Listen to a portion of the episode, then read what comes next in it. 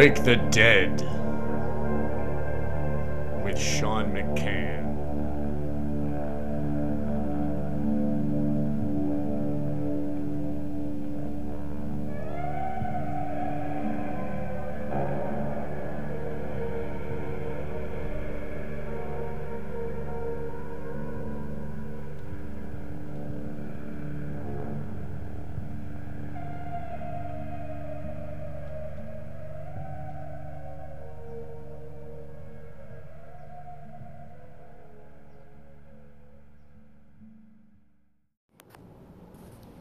Welcome to Wake the Dead. I'm your host, Sean McCann. Today we have a little treat. This is a rerun of sorts from another podcast.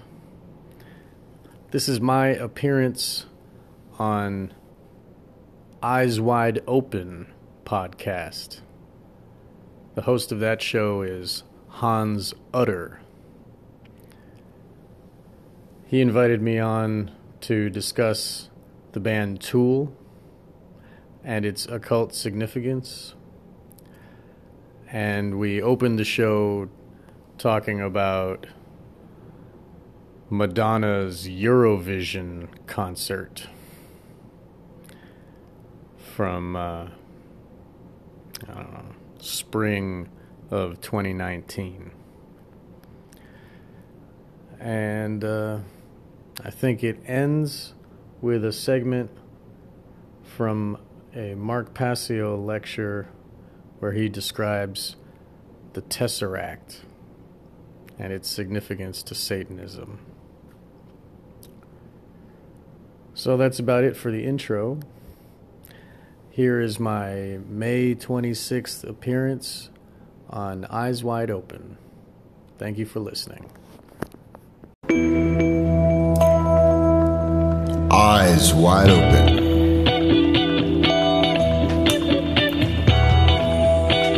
Compassionate Conspiracy. With your host, Hans Utter. Sunday nights, 8 to 10. On the Steam It Radio Network and the Awake Radio Network.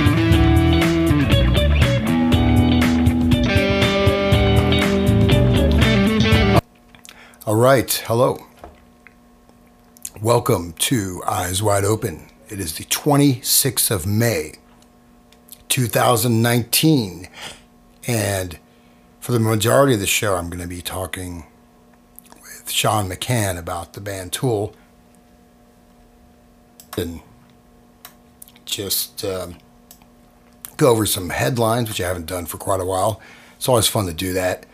I wanted just to start out with really fun story. And just to lead off the story, I'm just going to play a little bit of music, and then I think people will figure out who I'm about to talk about.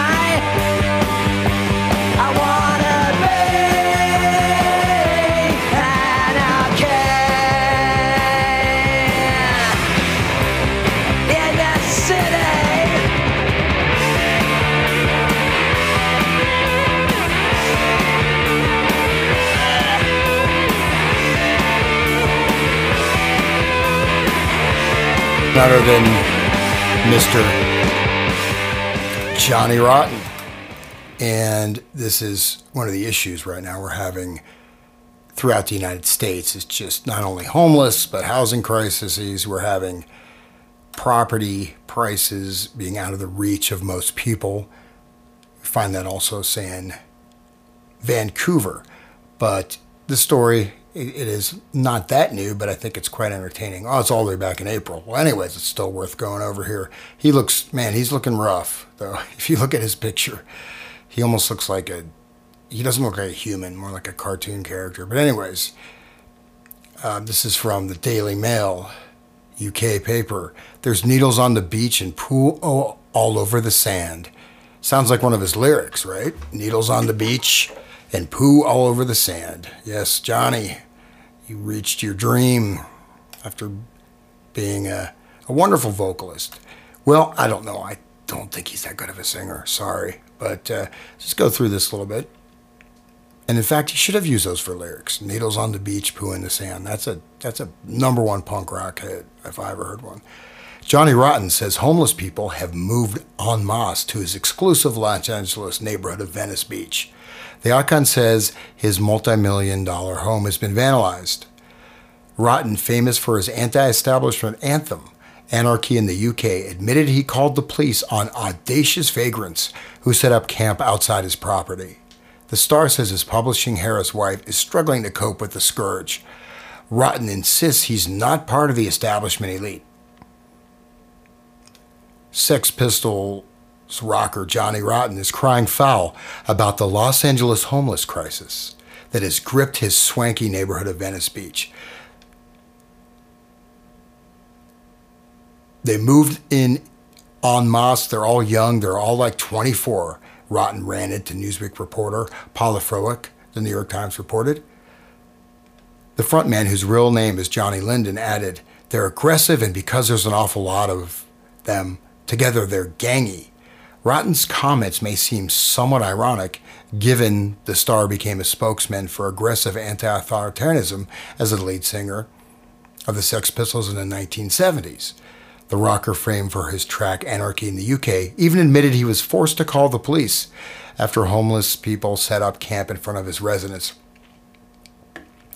So it's the audacity, the audacity he noticed.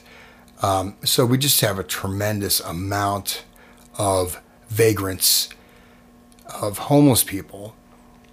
And there's needles. There are about 50,000 people around Los Angeles um, and so, you know, basically, it's housing costs, it's the economy, and there's a lot of other factors going on here because it's another story.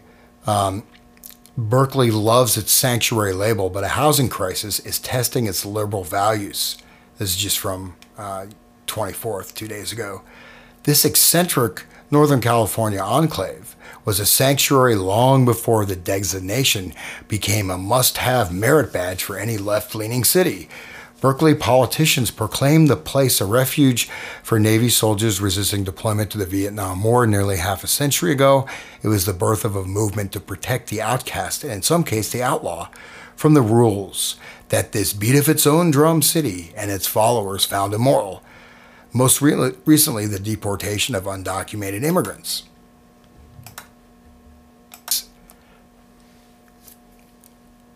you know, India, uh, they have a very strict immigration policy. I mean, if you overstay your visa, you're in trouble. Okay, you can end up. I know people, even if you're a well-known, famous businessman, unless you can bribe the right person, you're going to get thrown in jail. Okay, you'll get, you will face serious consequences for overstaying your visa, and that's not even coming in the country without a visa. This is just overstaying your visa, right? And so somehow the United States, you know, we are forced to help those who have illegally come to this country. That's the thing. There's, I mean, there's laws that are very unjust, but if a nation doesn't protect its borders, is it just anybody can come on in? I mean, that's basically it. Just come on in and collect benefits, and you know, and we already have a huge homeless population, and let's just add to that. Let's just take away more jobs. Let's put more pressure on the infrastructure. Let's take more revenue from the tax base to support people that have never paid into it. um, and that are basically working under the table. And let's just have a moral issue about it. Very few countries, well, except for European countries, right, uh, allow undocumented people just to come in their country. And, you know, India is some parts of India are quite nice, but it's not really a destination for most people to, to move to. And yet they're very strict with their immigration policy. For example, Sonia Gandhi, the wife of the Prime Minister of India, Rajiv Gandhi, um, until recently, in fact, as far as I know, she still has not been able to become an Indian citizen. She can't vote. So just think about that. I mean, and now we have people that are literally undocumented and they're voting. Okay, that is really a unique, uh, a unique facet of uh, America. I, I'm not quite sure. I can't quite figure it out. But let me just continue with this. But California's housing crisis is testing whether Berkeley can remain that kind of place. Faced with sharp criticism from a changing population, city leaders have banned people from living in recreational vehicles, proving that even the most accepting of cities is not immune to the demands that often accompany wealth and gentrification. Businesses and residents have complained about the RV's blighting of city streets and by the burden they place on public safety and sanitation services well, okay, RVs are bad, but we're, you know, I, I think we should look, at least in an RV, these people are not in these, these homeless camps. And absolutely, I don't, you know, I, I understand it's very difficult. And, and many people, they lose everything. They end up on the street. It's, it's a difficult economy. And I'm not saying that that's necessarily the fault of the people that are homeless. It, but on the other hand, you know, okay, we're talking about RVs. So they're really the outcry okay, from the RVs, um, scores scores long caravan of RVs which soon head toward the invisible city limits. Um, but Berkeley's move serves as a parable for how one seemingly small government decision and a lack of basic coordination can rumble through a region short on housing and high in frustration. The ban itself was a reaction to steps larger cities and states have taken that created homeless migration around the Bay Area, disruptive and endless in a region with the highest housing costs in the country. It's a catch 22, said Tom Vadale, 66 and homeless, who worked for decades breaking down ships along the docks of the East Bay. Valdale lives in a decrepit camper along 8th Street in Berkeley's Gilman neighborhood, a one time warehouse district that is rapidly evolving, with wine tasting rooms, microbreweries, and stores selling custom furniture made from reclaimed teak. A Whole Foods occupies a block around the corner from Valdale's tortoiseshell tortoise shell, sorry, turtle shell, as he calls his curbside squat. If they kick people out of their campers, then there'll just be more people on the streets, obviously. Okay. Um, and then they, they kind of profile this guy here and show his his camper. It's pretty rough. Um, I wouldn't want to really live there, but the annual amount that the state will spend on homelessness is one billion dollars. One billion dollars. $1 billion. And let's just bring in millions of undocumented immigrants. So Let's just blow this problem up. Let's add more people. I mean, you know, and here's the thing you can, housing costs, you have property speculators that raise the cost through the roof so it becomes impossible to own a home.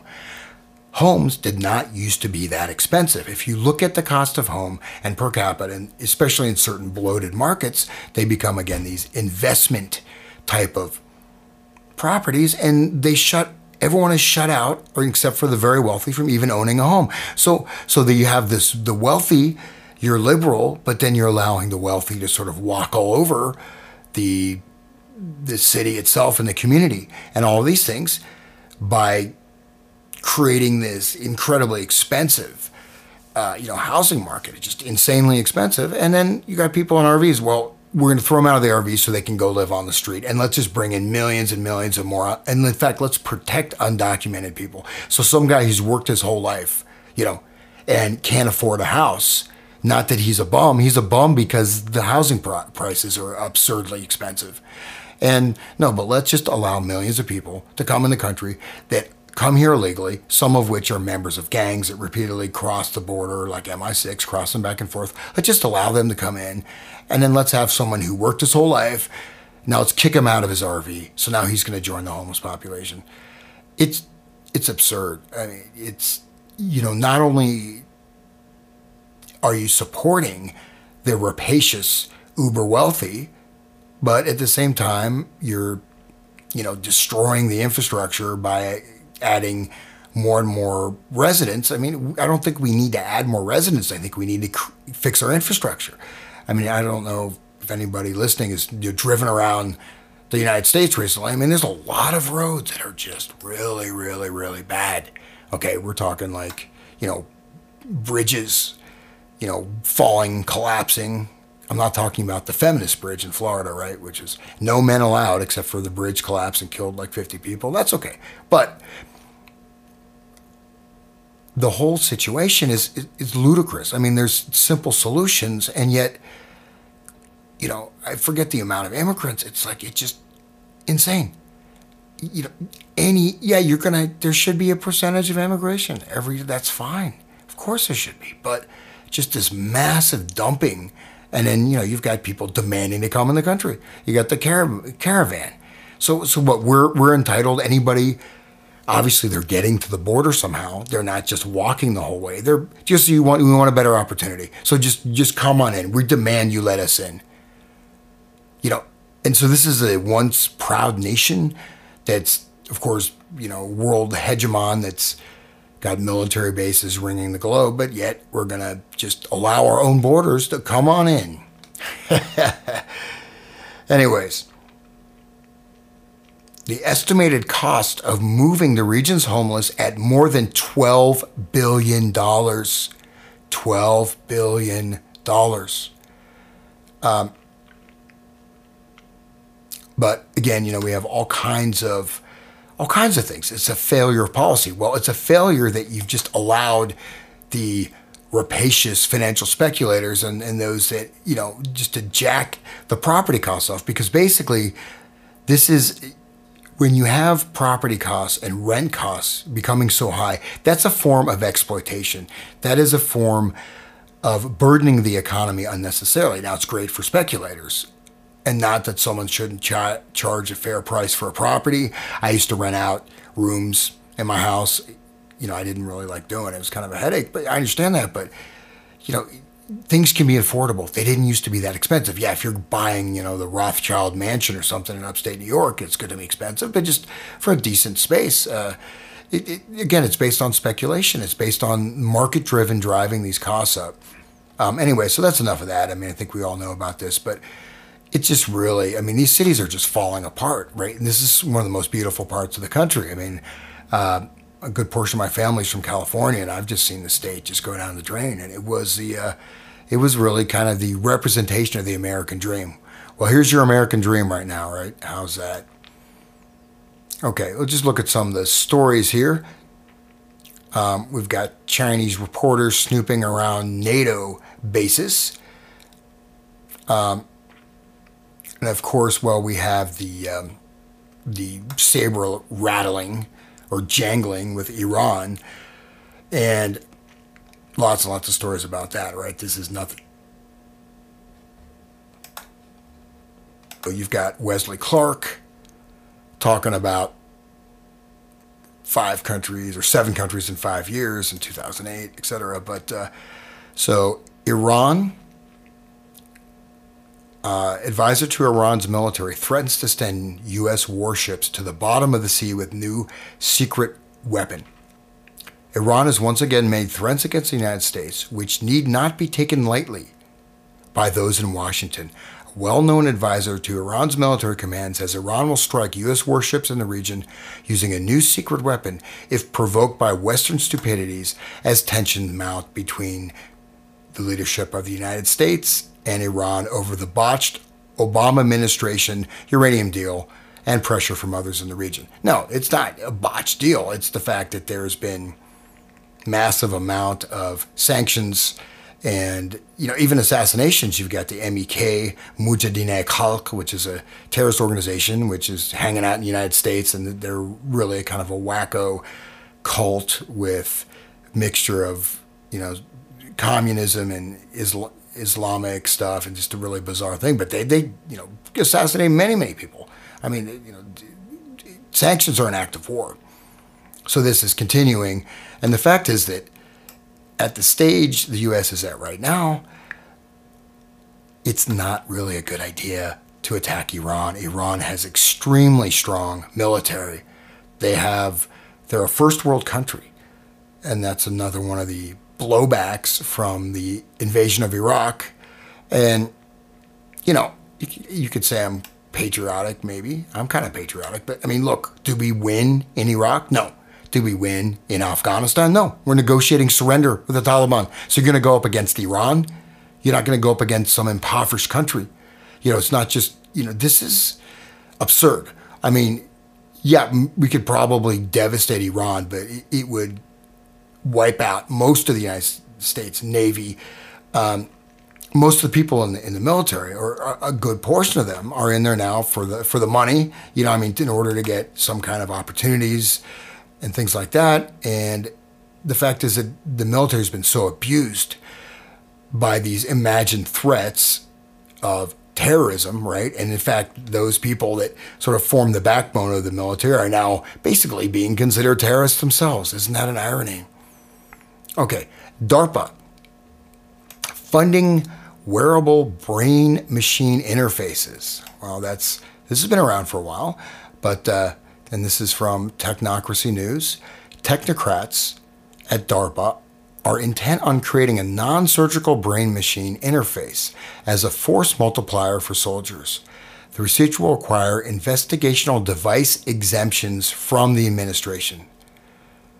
DARPA has awarded funding to six organizations from the Next Generation Non Surgical Neurotechnology N3 program first announced in March 2018. Battelle Memorial Institute, which is actually right here in Columbus, Carnegie Mellon University, Johns Hopkins University Applied Physics Laboratory, Palo Alto Research Center, Rice University, and Teledyne Scientific are leading multidisciplinary teams to develop high resolution bidirectional brain machine interfaces for use by able bodied service members.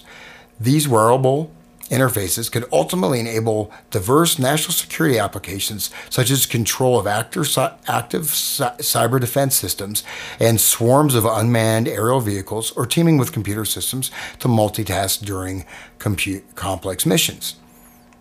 DARPA is preparing for a future in which a combination of unmanned systems, artificial intelligence, and cyber operation, cyber operations may cause conflicts to play out on timelines that are too far short for humans to effectively manage with current technology alone, said Al Emondi, the N3 program manager.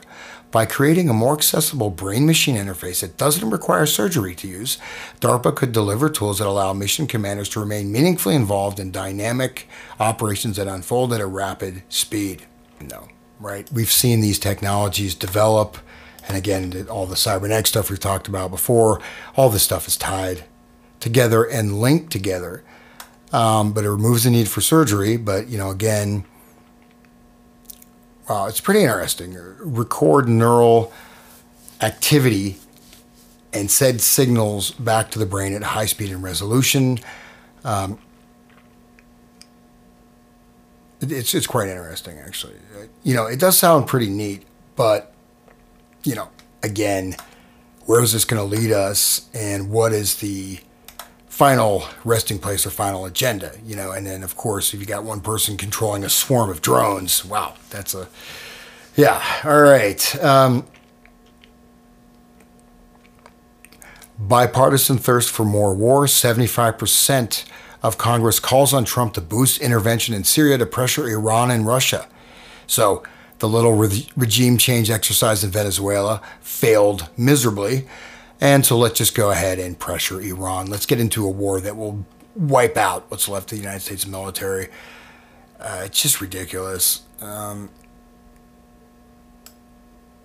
Tulsi Gabbard, war with Iran better serves the interests of Netanyahu and Saudi Arabia than the U.S. It serves no U.S. interest. There is no interest for us to go to war with Iran. Zero. In fact, there's a huge amount of negative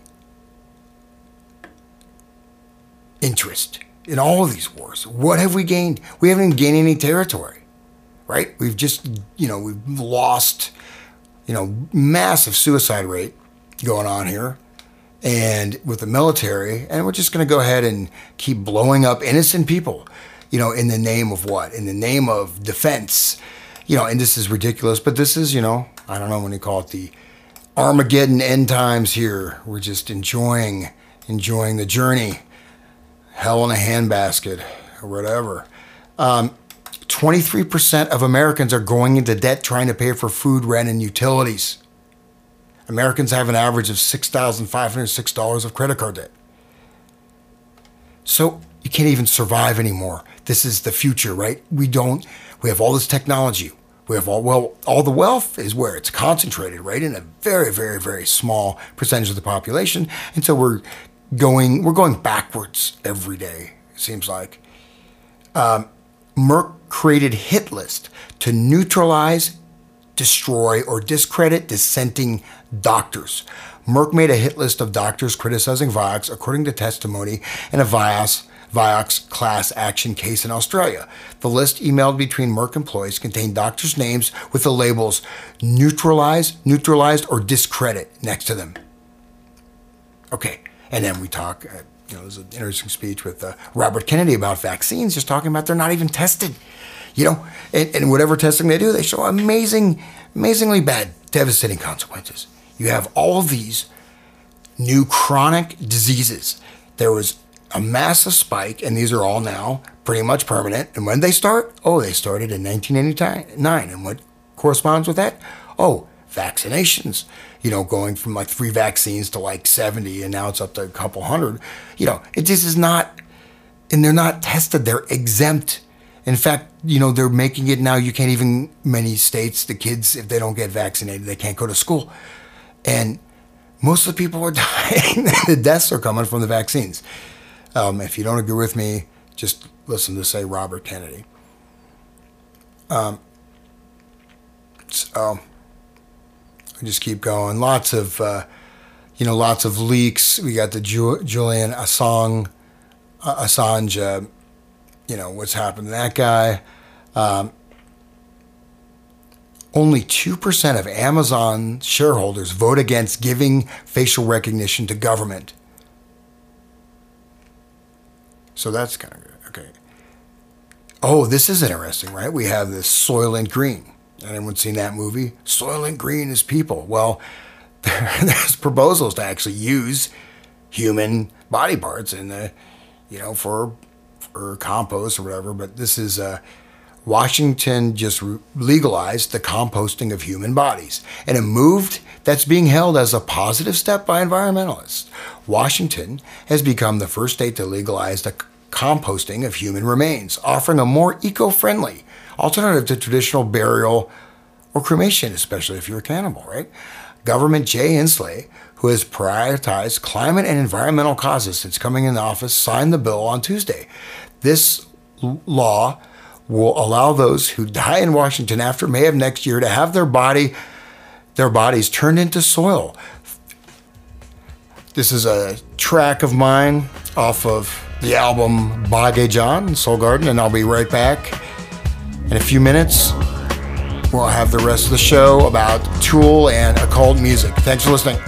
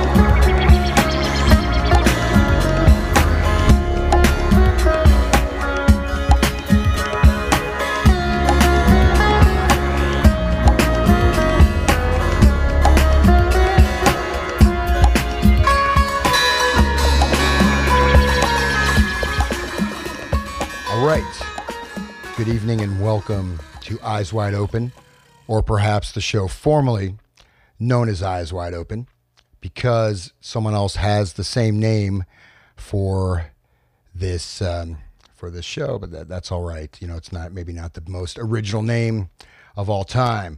But anyways, uh, so I'm joined again today by uh, Sean McCann, and what we're going to be doing today is looking a little bit more into Tool and and try to outline some of the things that are happening around us and just to bring awareness to them to people in their experience that they may not know that there's a whole array of things that are happening especially happening now right? We're really in a time where things are are speeding up and things are taking place. And there's this you know term of course in masonry the revelation of the method. So what we're seeing is the revelation of the method over and over again. Things that would basically be unthinkable in the past are now, in terms of being shared with the general public, are now right openly done in our faces. They're no longer even veiling these um, these types of occult rituals. So before we look into Tool, I just wanted to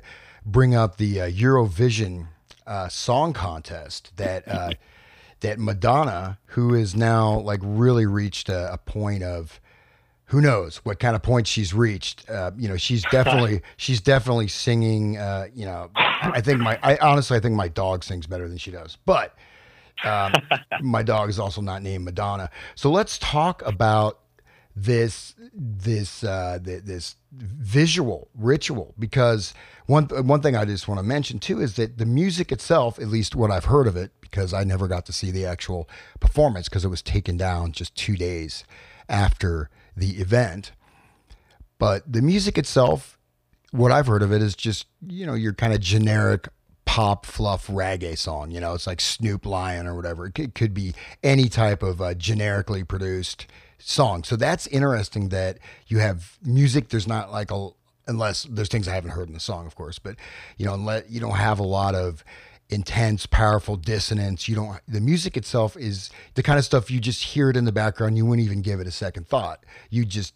Mm-hmm. Just like just like uh, fluff, right? It's like you hear when you're getting your teeth drilled in the dentist office. They could play that song, unlike Tool, right? Yeah. But why don't you, Sean? Why don't you right. go ahead and talk about that? Uh, what you got out of that uh, that performance?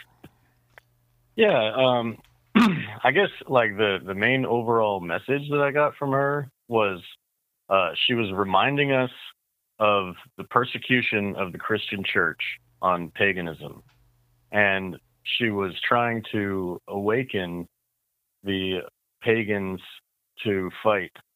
And then she reminded us of the the Israel Palestine conflict and um, I'm I'm thinking that maybe it's a, a charging for the event to get us like subconsciously on board with uh, tribulations to come and war, uh, basically. Uh, and there, I mean, there was a lot of there was a lot of um, other like there's a lot of symbolism that that that ties to the goddess, that ties to um, you know, pagan idolatry, and, and it, everybody else is saying, "Oh, it's just Satan," you know. And I think what she's saying, ultimately, from her perspective, is a positive thing. She's trying to awaken the entered apprentice. She's trying to get people started on the path towards the mysteries, you know. And but she's also setting in her in in her sights for destruction the Christian church and she plays. Uh, I mean, maybe maybe the Catholic Church, basically Rome, and in a sense, uh, she's she's just doing her part in the age-old war between the Jews and Rome.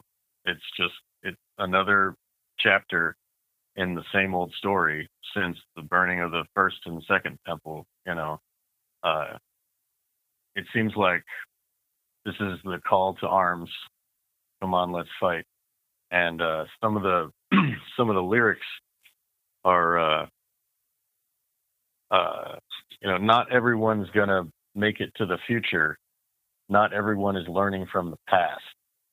Uh, and she's uh, you know that that hints to to trials, and that hints to coming, uh, you know, tribulations, and nobody's somebody's not people aren't going to make it through the bottleneck of this event, you know, and uh, if you and then the symbolism has a lot of uh, I guess I can just go through it here. Like, um, I don't know if you want to say something. Yeah, I'll, I'll just jump in there. You know, I think that in my estimation, you know, there's another level, and there's, so there's, I'm sure there's a variety of actual messages, but even mm. more important than the messages are the fact that this is a psychodrama. This is a mass ritual event, right? So this is an event. This is an occult working in which the you know that's open for most of the planet, right? And the you know, and of course they they took down the video, but you see these events how they're they're tying in,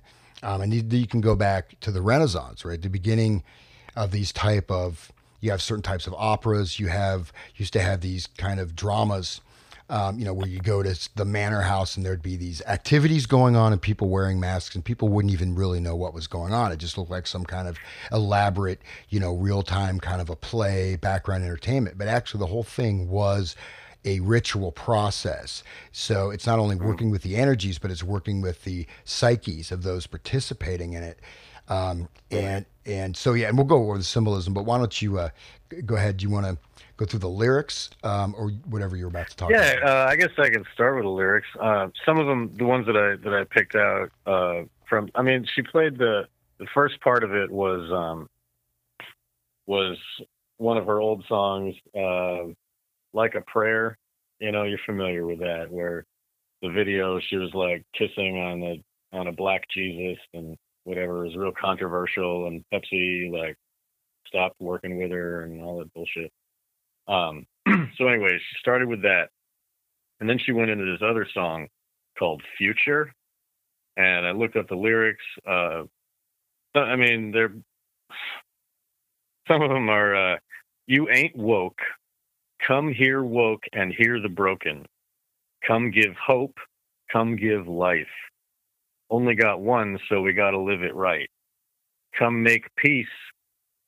Come to pick an aspiration come complete you, advise positive vibes, open your mind, open your eyes. I mean, that's like, you know, waking up the dead. Once you once you have ears to hear, you can you can hear the broken, you know, you have compassion once you understand like the the torture of of her her fellow pagan women, you know. Uh there's another line. There's a, another piece here. We can light up the dark. Everyone has a spark. Don't tell me to stop because you said so. Your future is bright. Just don't turn off the light. Tell the sun not to shine because you said so. Like, yeah. Uh, well, that reminds me of. Go ahead. Oh, yeah. No, that, that's one thing I, I, you know, wanted to, to touch on is that, again, you have a song that, that, you know, on the surface, um, well, the music itself is just pretty innocuous, and in the lyrics, seems right. kind of a positive vibe. Open your mind, free your mind, you know. But right. you, if you look at the last lines, right? So you have this. One thing very clearly people should understand is that Madonna may be an initiate. So the, the high level initiates. Oh yeah. The, the the regular the mass of humanity is simply uh, prima materia to be used in occult workings, or and actually to be sacrificed, to be stripped of their energies and their soul. So you know, you know, right. unless come you give your life, come give life. You know, come give hope, give life. You, we only got one, right? So give it to the working, like sacrifice it to this yeah, other like it, energy. Exactly. Give your hope. Come complete you. Advice. Okay.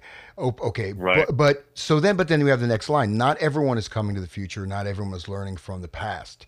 Not everyone right. that's here is going to last. So they're actually talking right. about wipe. You know, it's not what it sounds almost like a depopulation thing. Of course. What do you mean? Not everyone here is going to last. I mean, of course, we're all going to die. But sure. if you go down a little bit more specifically, um, you know, you go down to, well, um, verse two. I I hope you know my life is gold. I drip that right. ice. I see the signs. Just free your mind, free. Welcome to the future. It's a culture ride. Too much pain inside. It's an override. You've been putting too much time trying to survive. Don't be like the person in your class, so you let them die. So notice that. Let them die. So you let them die. Yeah. So what does that mean? The person, the person in your class. What does that mean? Does that mean your school class? Does that mean in your social class? Does that mean that Right. that you, Cultural ride. is, does that mean that basically they're saying, okay, join this occult working, or and and you know, because it, is talking about you know, let them die. So you don't like Right. if you don't like someone, you you you let them die. Uh, you know, and then I think there's all well. Also, we have ice. You know, we have ice, gold, and ice, and signs. Signs. Right. So these like she's like the gold of alchemy. Like she has like achieved the gold. You know, she's been through it, and she's dripping ice. Like, uh, like it, the dripping of ice. Like ice reminds me of like thirty second degree, not thirty third degree. Like it's dripping off of her or something. Maybe she's like, I don't know. I I have no idea. Maybe that's that might be too far into it, but but still, like uh, this is this is the kind of imagery that they're using. It's it's like Masonic imagery and uh, you know occult. Uh, go ahead. Uh, yeah, yeah. So trailed off into nothing. No, no. So here's the one thing, though. Again, so you have a very, you know, I've just seen some pictures of it. I mean, we'll get into the visual aspect because that's, but what's going on here is directly, there's no question, right? And when we start talking about Tool, Right. there is no question that this is an absolutely an occult ritual on a very mass scale that's connected with many, many other events and part of a much broader thing, right? So we have the gold as the final stage of the alchemist transformation, but Right. part of that is the you know the destruction of every existing social norm moray uh, you know race culture whatever Right. and recreation of the world so that's sort of what she's alluding to and then if you Right. what's interesting is that you know the last line of these verses so there's a bridge we can light up the dark everyone has a spark don't tell me to stop because you said so what, what is it? Okay what even does that mean your future is bright. Just don't turn off the light. Tell the sun not to shine because you said so. So this is the power right? So now we're looking here's a distinction right between you could say um, the natural law or something that's in harmony within the natural world, um, even within the natural, if people believe in them, like within the, the elemental spirits, which, you know, there's not just like one, there's many. But in this case, mm. it's this idea of controlling nature. This is the, the goal of this elite level is to completely control everything, everything. So there is, your will over everything. yes. Right. Yeah, and then I don't know if you get anything about this. There's this this chorus, which is really weird. Post chorus: future, Quavo, past, sparkle, future. I, I, I don't know what that even. What's Quavo? Is that a Well, there's there's another artist there that says the second part. Oh, I see. There's there's another person there that says sparkle. When she says one thing, he says another. That's why it, it's like that. Um, and I mean, every like light up the dark, right? With the light of the mysteries, with the light of truth and knowledge, right? Everyone has a spark. That's like every man and woman is a star from Crowley, and lighting up the dark, like that's what they do. The stars light up the darkness of the night sky. You know, it's it seems like a a, a Crowley reference as well as, and I think that that's they also use uh, Thelema and OTO uh, symbolism in their rituals. Like you'll see that with Katy Perry and the other one, kind of. Yeah, absolutely. And and so you know, we just look. First of all, she's got what's she wearing, right? She's got this. Uh, she's got this. The crown, right? Her little whore of, uh, you know, the uh, whore of Babylon uh, crown she's wearing, and then she has that. Okay, one eye. So for any Illuminati fans, that that's right there, right? You have this one eye, this X, and Right. so that X not only is She's one. been she's been awakened. Well, the X is also, you know, is a reference to the uh, like the sign of the beast, to to actually, Exactly. um, it is so it's the mark that she has become part of this new ruling elite and or this new satanic whatever you want to call it um and he, like Yeah. satanic is probably not even of course the right word um but if you uh, if you look at her dress, actually, she has a she has like what looks almost like an Ouroboros on the lower part of her, which would form an O, and the top part of her has an X. So she has the O and the X, which is the sign of the beast, like combined on her dress. Like they're not together, like the sun wheel, you know, but they're they're separate letters, but they are distinct on her black robe. I'm not sure if you can see in the pictures. Like I, because I was able to see it during the two days that it was on YouTube, and uh, so I can recall it. But I don't know if you can see a, an image online that that shows that. But that's what she was wearing. Yeah, well, I mean, this, well, the whole, you know, unfortunately, I'm not getting, you know, enough pictures, you know, of it, which kind of Right. is a drag. But there's one thing is like where ev- kinda ev- describe. ev- everybody dies, right? Everybody is like lying Yeah. dead on the ground. I have see one Yeah. picture here. That's so Yeah. Mm-hmm. right. If you're wondering about this is wiping, you know, you're talking about wiping out, you know, going to the Georgia Guidestones, right? Just wiping out most of the Earth's population. That that appears to be what she's saying, isn't it? And what she's Right. showing. It's not even what she's saying. And notice you have these columns. The, The- tops of the columns are cut off. So like you've, Right. so you've removed. Well- oh, go ahead. Go ahead. so like uh, the beginning, it starts with uh, you know these there's these stairs, which is a truncated pyramid, like a trapezoid, and uh, she's at the top of the stairs, and there's other monks, and they all have robes on, and she's at the top, and behind her is a projection of a red skull, like in light on uh, some cloth or whatever, but it's distinctly a skull of red, and she's wearing a black robes of Saturn, you know. And then she starts singing the thing, and then when she says, "And it feels like home," she reveals her one eye, you know. And then uh, there's these pagan, or okay, the monks. These monks bring, carry up pillars up the stairs, and the pillars that you're talking about without the tops, and they place them on either side of her so this, in a sense, makes her the high priestess tarot card. She's between Yakin and Boaz. And then she falls dead. So she's the goddess and she she is fallen dead, right? And she's under this death head skull. And then uh these these women come out, dancers, and uh, they have flowers on their hair, like uh, maidens that are dancing around the maypole. You know, that's what they're dressed like, but they have a gas mask on, like they're living in filth, toxic. But they, you know, they're her maidens or whatever. She's making recall, making us recall pagan ritual rites of yesteryear or whatever, and uh, and then all the women and then and on the screen she has pictures of like uh, priests um you know evil looking face of a of a priest and some roman catholics or whatever. And then everyone falls dead in fire like the backdrop is all fire and all the women fall dead she falls dead too. And then uh so that that like recalls the church's war on paganism and it makes us remember like why we're mad at them you know? And then uh then the next in the next scene uh the the background that was fire had uh upset had downward pointing triangles for the goddess like obvious goddess symbolism. And then uh there was the statue of liberty and you know amongst the fire. So we can imagine it's new york on fire or whatever but also her her torch arm is broken. Most obviously it's like very visible that her torch arm is broken.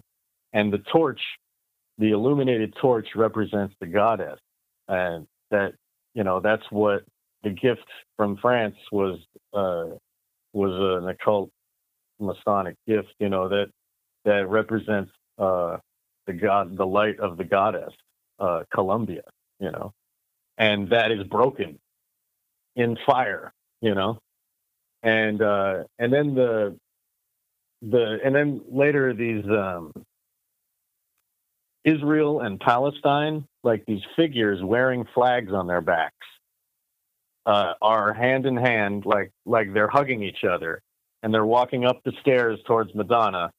And uh, this is during the line where it says, "It's the future where you gotta pay the cost. It's the future where you come from being lost." And then at the top of the stairs, they separate, like they're no longer in arms, and they separate. Uh, and then uh, and and then that has uh, you know everyone dies again. So uh, it ended with uh, "wake up," big letters, you know, basically trying to get everybody to start and to pay attention to um, you know the occult and start down the like I said earlier, start on the path of the mystery, like waking the entered apprentice like bringing them into the mystery, the first degree, you know? Yeah. Well, I, I think there's, yeah, and there's several, you know, layers. Of course, Effectus has many, many layers. And, and part of it is, okay, there's initiation for those on the outside, right? And then there's also mm-hmm. the the symbolism of what's being done on a, a geo strategic on sort of a the planetary history. And so you can see this almost as a marker for this final end game, end stage. Because X, a right. that X on the eyes, like so X is known in masonry as a it's, it's a symbol of transformation. If I believe correctly, I think it's the 17th degree of masonry where you have the X and that shows your, it has this duality, black and white, which we, you know, there's lots of that, um, especially at the last event at the Eurovision, this big, you know, black and white checkerboard, right? So it indicates this transformation, right. this crossing over. It also indicates death. It's a symbol of death. Okay. Right. Um, and, and so we have this, and as well as, um, it's X is also marking the spot of a occult ritual. It's used to mark and say this isn't. You know, it's it, it, and it's so it's a certain kind of locking in the uh, the um, the occult ritual and, and stating that you know it's sort of a signature, but it's also X marks the spot is also it, it sort of locks that energy into that space, or you could even say that collective field, temporal field. Um, but it's also um, related to the mark of the beast. Um, it connects with the Kabbalah, the tree of life. Um, we have the two pillars. Um, so the um, the two pillars actually just also represents the esoteric, you know, the energy, the left and right energy channels, and the central channel, energy channel. But you have Joachim and Boaz, right? These two Masonic pillars. And so this actually tie, is tying in directly with 9 11. So you look at this whole thing as unfolding from that. I think all this stuff, I mean, there's obviously other um, you know, locked in rituals. You look at 1960s, and there's a whole bunch of stuff, you know, over 10, usually I'd say 25 year period, but I think from nine, 2001 to this date, we're almost hitting you know, well, it's almost going to be 20 years, right? And so a lot of these events wow. are staged and they're unfolding. And so this is indicating this whole process and really tying things together um, in, in, a lot of different ways. Um, and, right. and, so I'll, I'll, and just not to keep going about the, um, the the uh, eye patch. But if we look at it, so in the future, where we come from being stars, and and just one thing to say is that so the uh, the, the, maidens are wearing gas masks. That's indicating what that the die off right. You're going to wipe out a huge portion of the population and people that become part of this occult. Uh, you know this the other side so well mm. maybe they'll be preserved who knows but the, so i think the gas masks also show that there's you know there's gonna like if you have a gas mask on and people are gas as long as your mask doesn't leak you're gonna survive right so that that's another indicator but the last right. lyrics um, it's a future where we come from being stars and uh, it's a future where we come from being hard. It's a future where we come from beat beat them all. It's the future where we come from being boss. It's a future where you got to pay the costs. It's the it's a future where you come from being lost. It's a future crucifixion on a cross, but you know that I'm yeah. going to rise above it all. Yeah. So they're almost they're telling you also, well, hey, we're going to sacrifice you, you you idiots watching this. You know. yeah. And if you if you are if like if you have Christ consciousness, then you can be resurrected. You can make it through you know, you can pass through Da'ath and come through the other side. You know what I mean? Whereas everybody else is going to be left shattered in the Qliphoth, you know? Yeah, but also indicating that that they're rising above the cross, right? And they're rising above that, and so that's no longer Right. because it's almost like they're they're talking about Oh, right. a future world. They're coming from this future world where they've already established the total planetary control grid, and everyone is a Right. slave or else wiped out. And they have, you know, and this is a goal. This goes back; it's hundreds, if not thousands, of years. Okay, this is not something new, but it's really very vigorously tied in. Again, you look at the church, the Notre Dame fire, where there's a there was a, a fire also at the uh, the guardhouse at the uh, at the temple, the Dome of the Rock, um, right on the same day. You know how much you know. There's all you know. You all this stuff is directly Obviously connected. yeah, yeah, tied in. So, um, anyways, yeah. So that's um, I think that's enough there of Madonna. Um, but it's, it's definitely you know it's definitely interesting. And I you know if I had more time, I would certainly kind of uh, you know dive into it more. Sure. I, I just um, no. What I mean is that just even re, you know researching some of the stuff because it is getting really interesting now. There was you know after a certain point you just see all this occult symbolism and stuff in all these videos and it's like okay it's reached this extreme level so i can see 10 more videos and see even more graphic uh, self-harm right for example how about that show 13 it's a, a 13 uh, on, on netflix there's a 30% spike in teen Oh. suicides from that show and there's music videos of uh, what's it, selena gomez where she's like physically abusing herself and like you know doing like really harmful things to her, her body and herself and so that that's uh, And it's a child, right? It's like a teenager. Yeah Isn't and she, That, uh, yeah, she's a Disney child star, just like you know my. So, so these these these little kids that grew up with her, and they're you know they're you know they're like they're like eight nine years old when that child star is eight nine years old. They're following them into these like you know eh, these as they get more and more degraded, you know. Um, and and and so yeah, it's it's quite uh, Uh, quite fascinating, and and again, just to state that these are you know these are types of occult workings or rituals which we see on mass scales that that have a psychological effect there's also a level of, of inducing fear and trauma. So the thing about this music is not really heavy. It's not like you know some hardcore you know death metal or anything like that. It's very sort of innocuous. It kind of lulls your mind while these symbols are going through. Because if i think on a subconscious plane anybody watching this is, should be like wow this is she's saying she's saying like we should we're going to wipe out most of the earth's population and and, and, and whether or not you're going to be part of this this level because that's also questionable because how many people become servants or tools of the powers of darkness and just get sacrificed because they're expendable right yeah, so right. And like, uh, if the elite think that they're going to make it through, like they're they're also tools. You know what I mean? They are they're like just cogs. They're just bricks in the wall. You know, um, they're not the ones on top. Even though there's others below them, and they want to make themselves feel like they're on top, they're really just part of the control mechanism being stepped on by others. You know. Yeah. All right. Well, let's um, let's go ahead and segue into Tool. Why don't you go ahead and talk about some of that stuff that you were you were uh, getting Well, into? Yeah. if uh, if you want to like if you think about it, uh, a Tool concert is uh, is an occult working. You know what I mean? It's a magic ritual, just like this Eurovision concert was, and uh, they they use they they induce trance with their repetitive drumming. Um, Danny Carey uh, studied tabla, and he was he even brought Aloke Dutta on tour with him for a while, like in '96 um, who was a famous tabla drummer, and it it you know induces trance where you accept more readily. You know, it's uh, and that combined with I mean, you accept the message more readily and the subconscious influence, and that combined with the uh, psychedelics that they encourage the fans to use makes it quite an experience you know, it's the peak drug experience for most people in their lives. Like if you ever talk to somebody that's a fan of going to concerts and getting messed up, you know, and really getting super high, is they always say that Tool is like number one.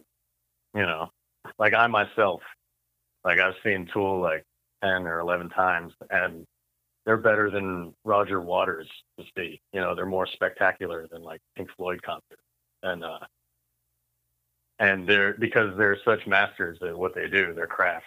You know, they're such good musicians, and uh, we can talk about with like I can get into some quotes uh, describing how um, Danny, what Danny the drummer uh, is doing with his drums and his drumsticks, which are basically magic wands, if you think about it.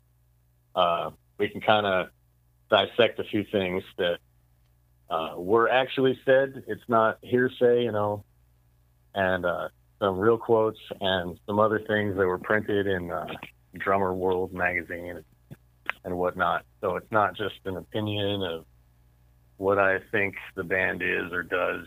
Like we can we can give some examples and let everybody think about it, let them decide. Yeah, and, and and again, with some of the stuff, you know, it's sometimes it's fun to kind of go off into speculative realms, right? Because so, for example, um, I, I, guess I did that a bit talking about the Madonna uh, f- video, but on the other hand, you know what? There is say, for example, with uh, the tool, that there's so much. It's not like this is an isolated thing. Okay, we got the. We'll talk about the Tesseract and all this stuff, and so this is, and then his book collection and his his uh, you know, and then we'll talk about his T-shirts. So this is a this is part of a a, a very clear.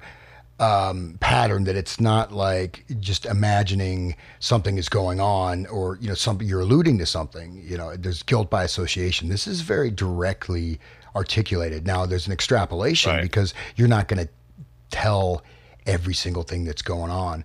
So yeah, why don't you read some quotes uh, regarding his drum set and all that? Uh, what was that? I'm sorry. oh, go, go, ahead and continue with the quotes. Um, uh, well, okay. So the uh, the drumsticks are wands. Uh, wand is used to uh, summon certain spirits in uh, Wiccan uh, Wiccan rituals. Like, uh, so if you uh, if if you're looking up uh, what you do to use what, what if you're going to do an occult working or a ritual in, with a Wiccan altar, you have your um, your chalice and you have your blade and you have your wand and you have your what have you basically tool is one of those tools that you have on your altar to do your magic work. So um, that's uh, you know that's what a magic wand is. That's what Danny's drumsticks are. Um, and uh, Maynard Keenan actually said uh, he explained one time the intentions for using the name Tool. Uh, he says Tool is exactly what it sounds like. It's a big dick. It's a wrench. We are your tool. Use us as a catalyst in your process of finding out whatever it is you need to find out or whatever it is you're trying to achieve. To me, that's saying, like, whatever you're trying to find out or achieve, that's a magic working, you know? And a big dick is basically the obelisk.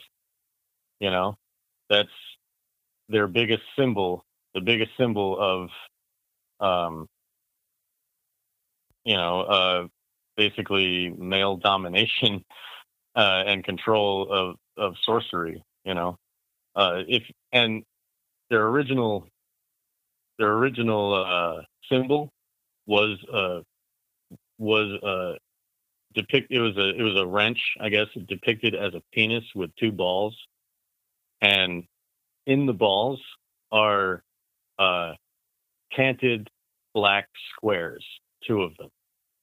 So uh, the double square is a direct represent is a direct reference to uh, the hypercube, and that is the biggest symbol for Satanism. Uh, the hypercube represents um, the uh, the prison of the re- the real the the world, the prison of reality, and the prison of the mind. There's the double prison, and uh, the he uh, they also had the tesseract on Danny's drum set uh, when they were on tour in like 96, 97, uh, 98 when they were touring for the Ænima album. uh, and that he had a two-dimensional representation of Tesseract, and uh, that it's a geometric symbol that the outer the outer rim is shaped like an octagon, and uh, the octagon is basically the inside of a double square. Like if you lay two squares on top of each other, that creates an octagon, which represents locking down the mind cage. You know, uh, the the prison of of the mind. You know, slavery and imprisonment, domination. Uh, that's what it represents, basically. So that's what this that's what this music is doing to people. It's dominating their mind. You know. Yeah, and, and it's Uh, important to know. Just he has that. Um, he has he's has that eight pointed, you know, uh, symbol. Seven. Se- Right, seven. right. Sorry, seven. I'm sorry. No, on his, on Yep. his on his snare drum. Um, so that's let's see, one, one, two, three, four. Right. It's a seven pointed with sigils. There's sigils in each so one that of the it's a each right. one of the, the, he, the sides. He does like a, an eye of Horus in the top one, and he like it's a that's an obtuse heptagram. It's a seven pointed seven pointed star. Yeah. uh, yeah. Uh, with obtuse, obtuse angles rather than acute. Um, and the uh, the at the top is a one pointing star or one pointing angle, uh, whereas at the bottom there's two. And Crowley for his um, the sigil for his AA uh, Silver Star um, uh, magical order was that star upside down, where there was two pointing up and one down, and then the four, the other four, you know, two on either side. Yeah, and that So- that seven pointed star is all over the place with Tool, right? You see it prote- projected on the Yes. ba- background. Sometimes um, it's on on his bass drums, right? On both bass Yeah. drums, and uh, Yeah. you, you know, so it, it's That's their main. That's their main symbol now. Okay. Is, is the seven pointed star, and uh, that that seven pointed star is a, is a major symbol in the Sigillum de de Ameth um, from John Dee. The uh, it's a the big sigil Sigillum Dei Ameth, the seal of the truth of God, um, and that has heavily rooted in the number seven, uh, connected with the seven planets of astrology. And basically, it, it has like the names of of the seven of the gods that rule the seven planets in different forms on the sides of the on or on the points of the. Um, and then in the center, there's there's like a five pointed star, and then around that uh, is is others. Like it's very complex. But if you look up the sigil, sigillum Dei Ameth, uh, you'll know what I'm saying. And that that has, I mean, I believe that's where Crowley got it, um, the seven pointed star, and I believe that that they used because Danny Carey is such a self-professed Crowley file. Um, they used the same star, but they inverted it to I'm I'm assuming a positive position, whereas Crowley had it in the negative. Um, the upside down, the one that Crowley used, also had the circle with an X in it directly at the top, uh, right above the star that that he uses for the Star of Babylon. He calls it. Um, Babylon So- working. Yep. right. Yeah. Yeah, and that's that's so that's what these are, right? These are you know the workings. These are workings. These are the ritual working processes. So it, it's also it's not only transforming the participants. It's supposed to sort of transform uh, the world itself to a certain certain degree, right? Everything kind of adds Right. up, and, and, and yeah, and he's really into this stuff, um, you know, big time. And, and Crowley, once you look into him, he is uh, he was a really a vicious, pretty nasty, uh, nasty human being. Um, and Right. and I, I've heard this from a source that I I find to be incredibly questionable, generally speaking. But he said something that a lot of the some of the uh, the even the Kabbalah and some of these practices they're not giving out the complete full practices, or they're giving out practices where you don't actually necessarily get the full power, but you open yourself up to being a tool. you know, Right. Um, Exactly. do, do you have yeah, any? and that's what they're doing with the, you know, like I said earlier, with the psychedelics and with the environment of the concert and with the people there. Uh, they're opening up their heads, you know, and they're putting in these ideas. Um, they play songs like Third Eye, where it has a clip of Timothy Leary, and most most recent concerts now they also added a clip of uh, Terence McKenna, you know, in that same song. Um, and they they like inculcate beliefs into your mind while you're suggestible you know uh, one of the one of the songs that they did I'm, i talked about this in the other podcast we did is called disgustipated where uh, they explain like basically it's like hammered into you life feeds on life and you know carrots feel pain so you're already killing so you might as well eat animals you know and it's like a justification for that. So it makes people um, callous and you know encrusted in their belief. And then when you if uh, if you start saying if you say to someone that you don't want to cause harm to another sentient being, then they say something like, "Oh well, carrots feel pain," you know, and then that gives them justification in their mind for them to do what's wrong you know?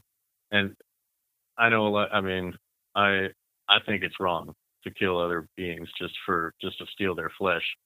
But you know other people because it's so obviously wrong they need those justifications to like keep them firmly doing the immoral you know? So that's kind of that's one of the many things the tool was being used for uh and i think in later years tool is doing something new you know? They're trying to, to have a more positive effect but i believe they are still um, i believe they're still working towards uh, locking our minds down into the, the prison of you know immorality and you know negation of care.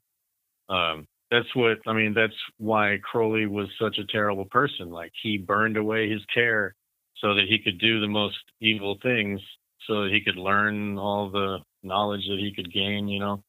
Um like just look at what he did uh to i mean in the desert with Choronzon i mean like that's some of the craziest stuff i ever heard of and you know what would possess a person to do that you know? Like look at when he was a kid like he wanted to kill a cat so he destroyed it in many different ways because he heard that uh, cats have nine lives, so I gotta crush its face. I gotta throw it out the window. I gotta set it on fire. Like, so his mind is psychopathic, you know, and I think people idolize him because he was psychopathic and they want to be psychopathic. It's like they enshrine that in their, you know, in the dark cult. I think that that is the ideal for them because then they don't have to, um, they don't have to comply with natural law. They don't have to live by, you know, the rules of this world. You know what I mean? Um, anyway, I kind of went on a tangent, but this is a quote. this is a quote from Drummers World magazine, and I think it was 2006. I cannot find the original quote.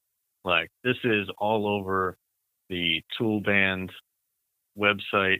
This is all like Tool Army, Tool Navy. They call these are the band. These are like the groups that um that that are online, and they call themselves Tool Army, just like Kiss Army, you know.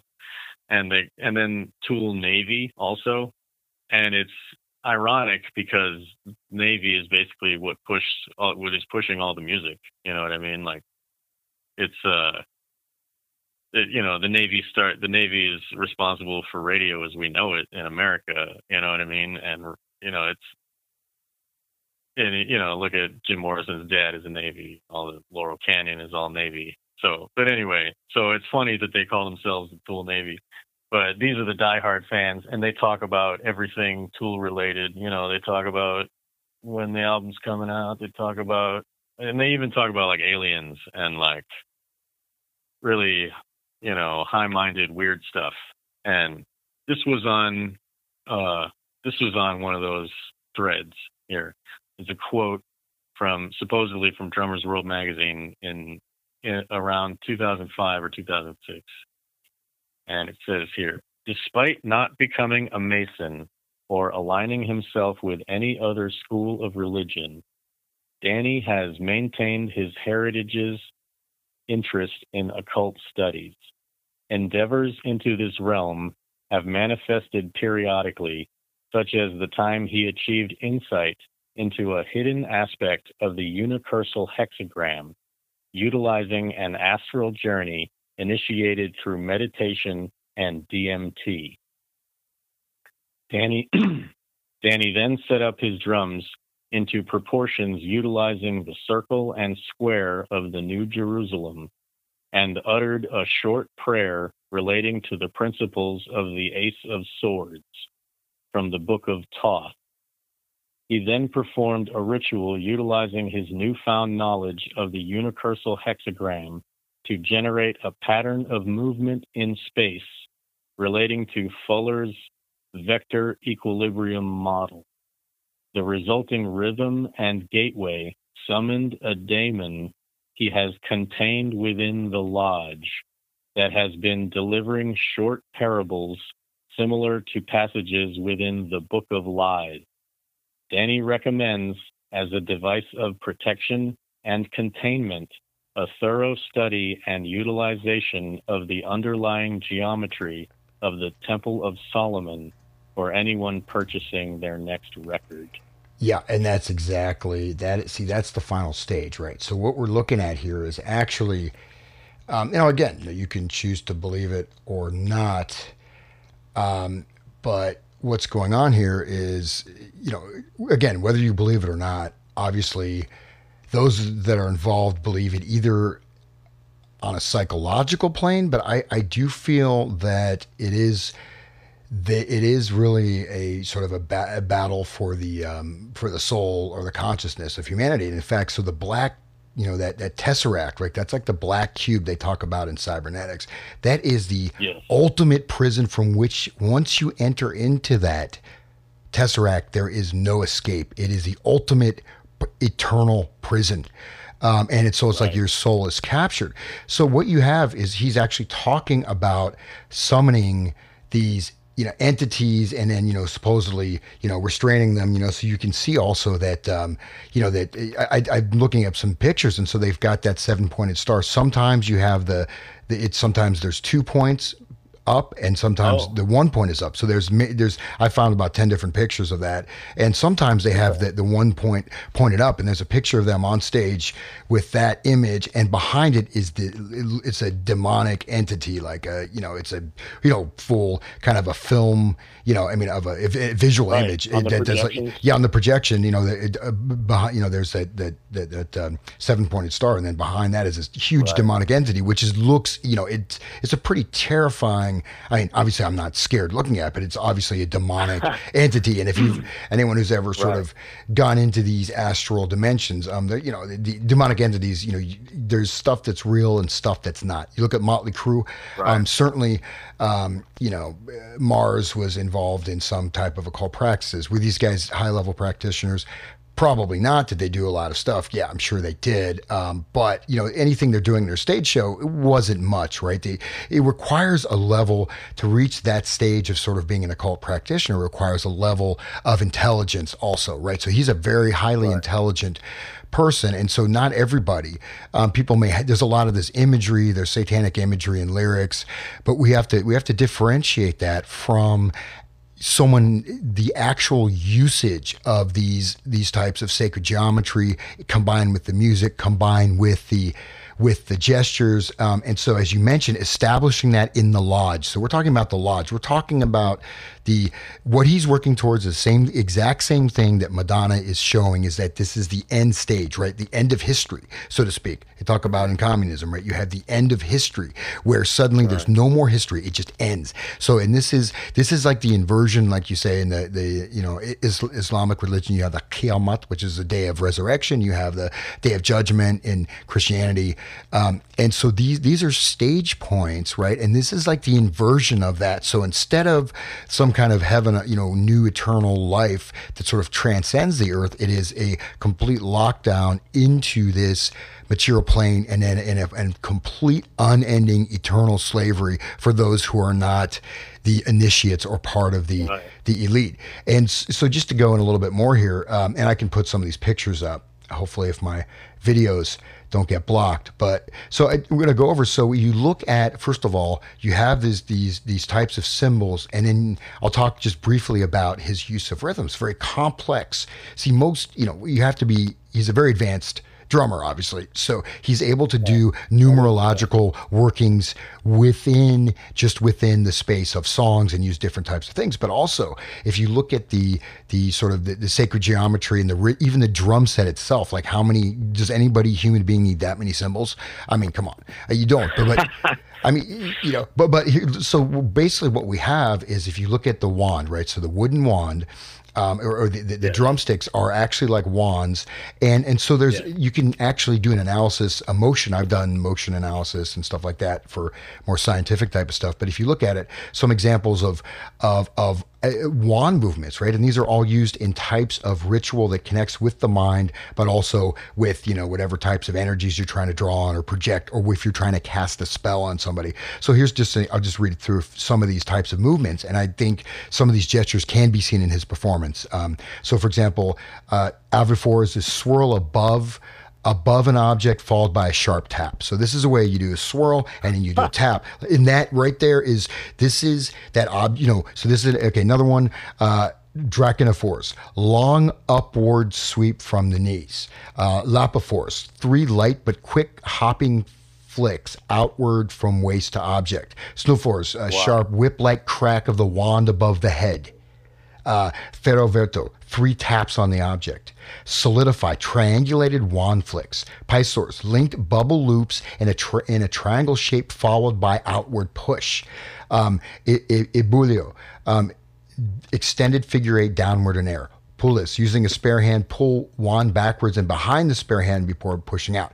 Then okay and then five flante duri large circular loop in the air followed by an outward push and then glissio, downward flick at the ground. This is an example. There's many types of wand movements that go with wow. types of incantations.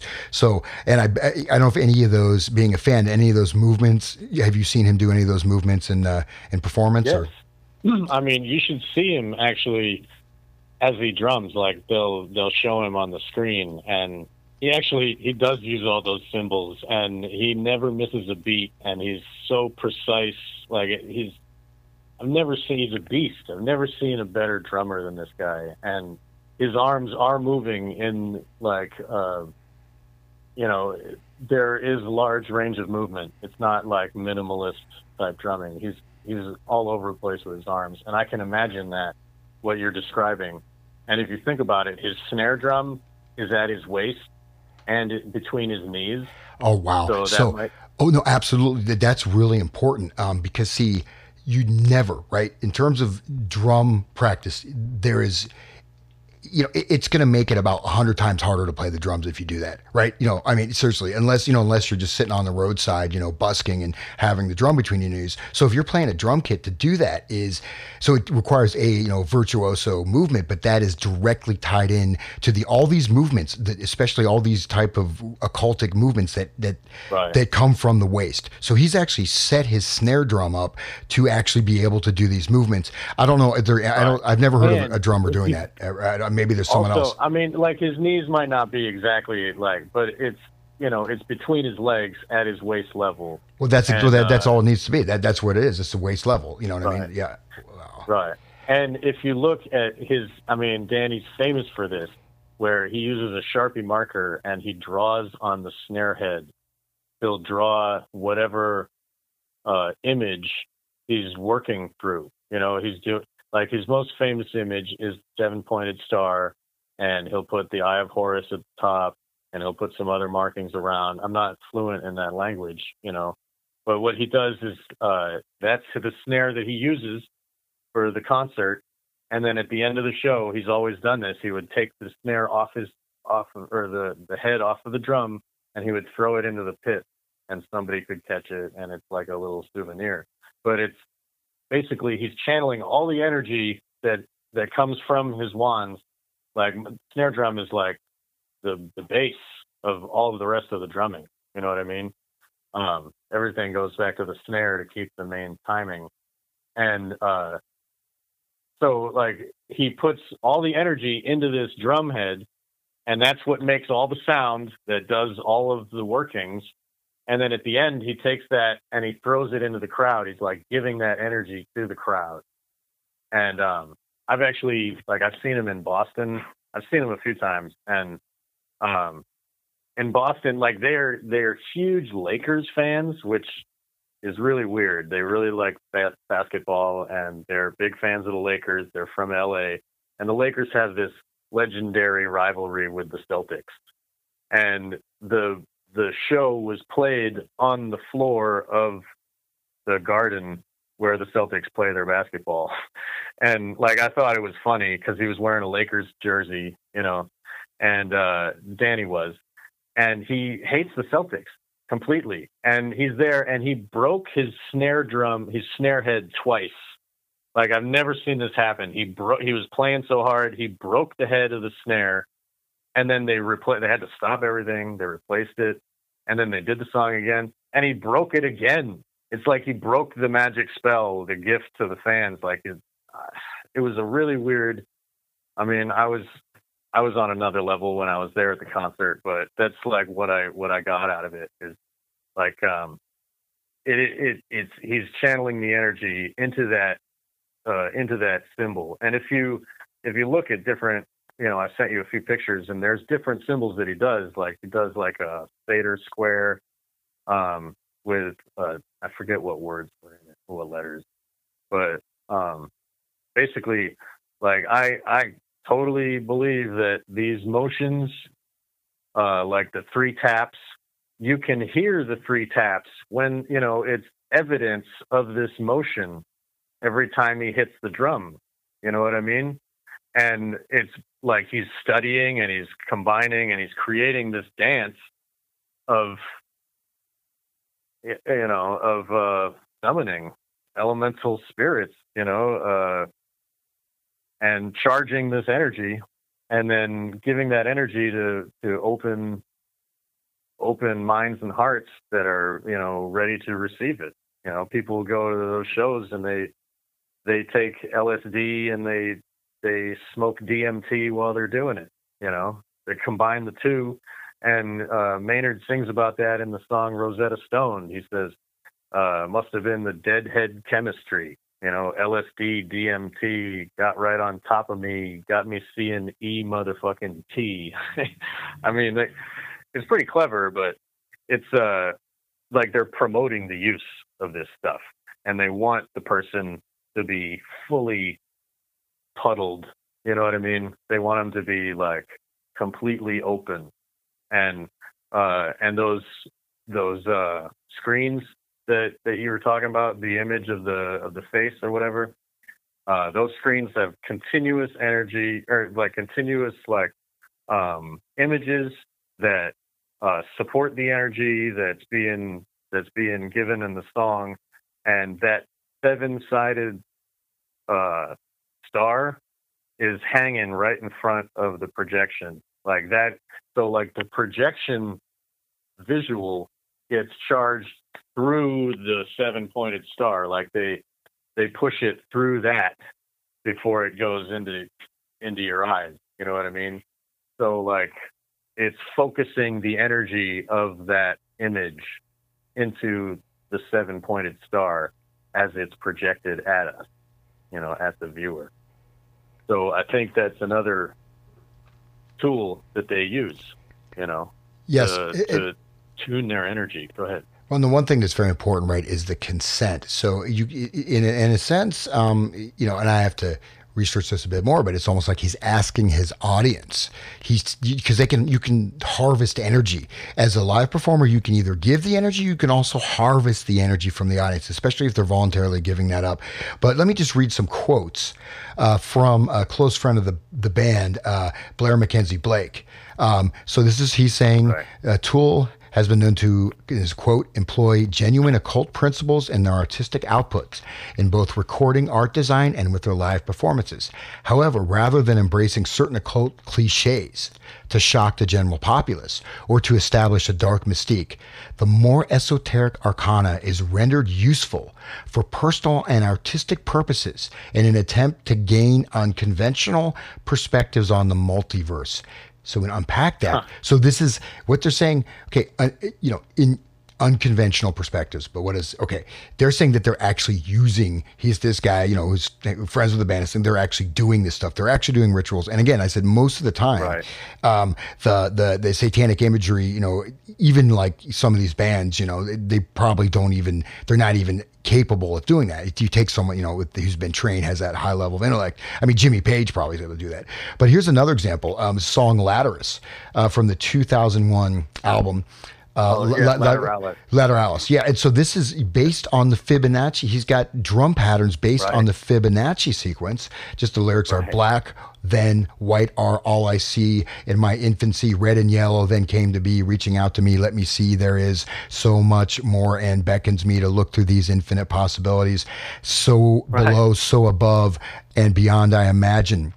Drawn outside the Right. lines of reason, puts the envelope watch it bend. Notice so not as above, so below, so below, so above. So the the the the, the earth material plane, this is the, the the occult power will actually affect the higher dimensions and bring those down to the lower lower level. So, but he, he- I, I'm not going to go through all that, but basically, there's numerological. Um, each one of those wor- lyrics, each one of those little things has a different number of uh, beats that's associated. So there's not only the rhythm, the lyrics, uh, the the occult movements that are going along with it. Um, all the symbolism, uh, but and probably even the music frequencies. I haven't analyzed that. Right. But okay, and I'll just. So also, Oh, go ahead. in some of the other lyrics, like there's uh, the the first song on that album.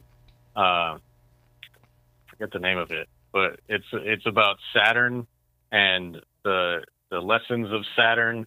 Uh, Saturn comes around again. You know, makes you choose one or ten, Malkuth or Kether. You know, they're using uh, um, Kabbal- Kabbalism symbolism as well.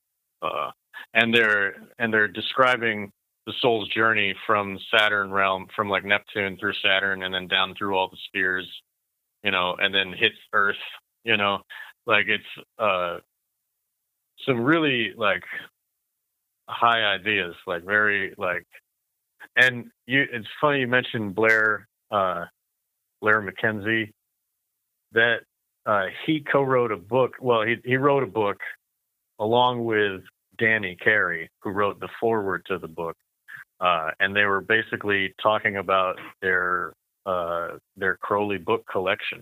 They're just describing it. Look at this, and here's what I got. And uh, I haven't read the thing yet. I choose. I will, but I haven't ordered it. Um, but anyway, that they so Blair uh, Blair McKenzie is uh, you know a, Thelemite high occult initiate um, that studies uh, Thelema, you know.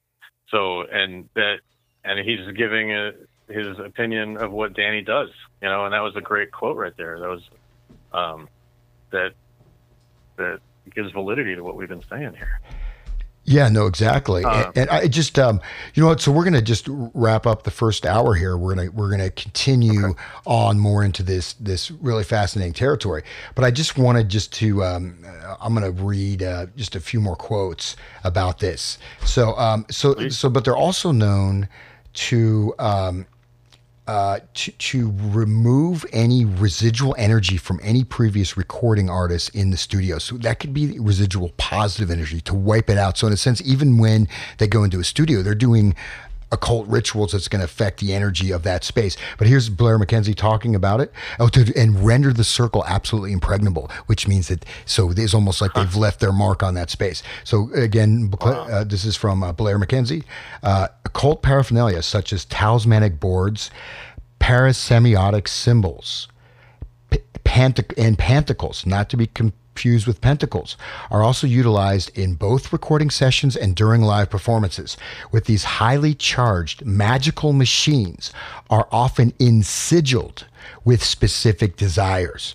Now we could probably spend huh. half an hour going through all these words, uh, but in sigil means that they're creating sigils. Some may be of a protective nature, while other are, others are devised hopefully ensure a successful outcome. In the case of the pentacle mentioned above, this could be seen as a microcosm of the operator or quote the great storehouse from which the magician draws to use uh, Aleister Crowley's definition, and the operators who Saturn, Kronos. Okay, going on. Uh, drummer Danny. well, the magician, the magician doing the working. You know. Yeah, yeah. Well, I mean, the op, the op, this, this, is this is this is operator in in, in, in with a capital O. So this this relates to the, the divine oh. operator, oh. which is a, yeah. So it, this is his writing. So he has a capital O. Okay, next, just continue here. I'm not reading it with you. I'm just. Yeah, yeah. No, so drummer Danny Carey often surrounds himself with sacred geometry and occult diagrams based on magical correspondences. At one time, a large modified representation of Dr. John Dee's Enochian Sigillum Dei Anemeth was suspended behind his drum kit during live performances. But other talismanic boards and even the drum heads contain examples of perfect geometric shapes, including pentagrams, tesseracts, hypercube, unicursal hexagrams, heptagrams, enneagrams, and an interpenetrating creating variations of each in an attempt to charge the drum set itself. A Knights Templar artifact brought back from the south of France was melted down along with numerous recycled Paiste cymbals that comprise his Jack uh, Ochiltree Paiste bronze custom craft kit. Additionally, each drum weighs a Thelemic 93 pounds.